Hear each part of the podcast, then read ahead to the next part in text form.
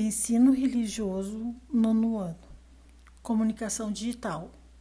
Como vimos, a comunicação pode ocorrer por diversos meios, diferentes linguagens e línguas, bem como transmitir mensagens e conteúdos variados. Atualmente, há muitas discussões sobre os meios de comunicação e os conteúdos consumidos, principalmente na internet. Apesar de ampliar a comunicação, essa plataforma também pode aumentar o isolamento dos indivíduos. Algumas pessoas apresentam sintomas de vício na internet, redes sociais, jogos virtuais e etc. E relacionam a sua autoestima e o seu sentimento de pertencimento à participação e aceitação em grupos virtuais. Muitos líderes religiosos, educadores e psicólogos têm alertado para os lados negativos da comunicação virtual.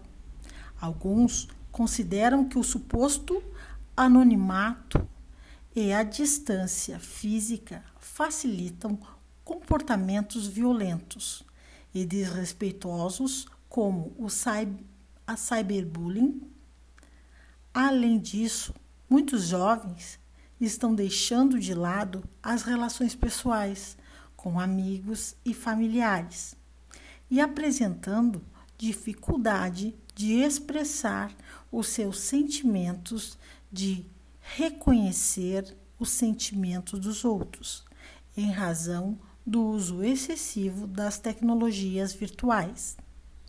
Por isso, é preciso valorizar a comunicação que acontece pessoalmente, na qual os interlocutores estão um diante do outro, não apenas no mesmo espaço físico, mas percebendo a presença do outro e os sentimentos que ele expressa mantendo-se aberto para dar e receber opiniões, trocar ideias e sentimentos.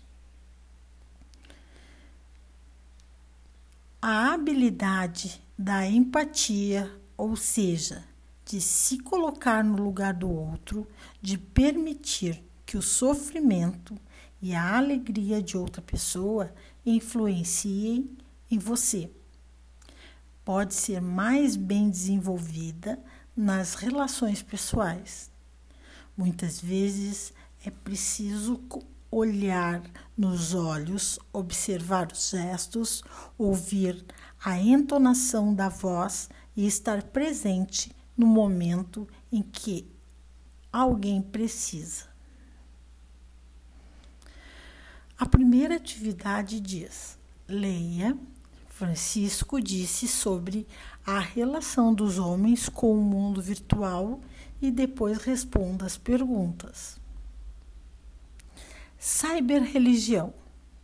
Atualmente é possível conhecer pessoas no mundo virtual, relacionar-se com elas, fazer cursos e compras, assistir a transmissões ao vivo realizar serviços bancários e muito mais, assim como os espaços de lazer e de estudo.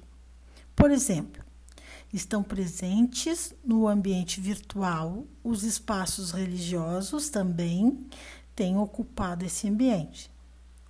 Uma variedade de informações sobre religiões está disponível no cyberespaço e é possível conectar-se com membros e líderes de diversas religiões para conversar, aprender, fazer a leitura de textos e até realizar práticas sagradas, como meditações, entonações de mantras e orações e etc.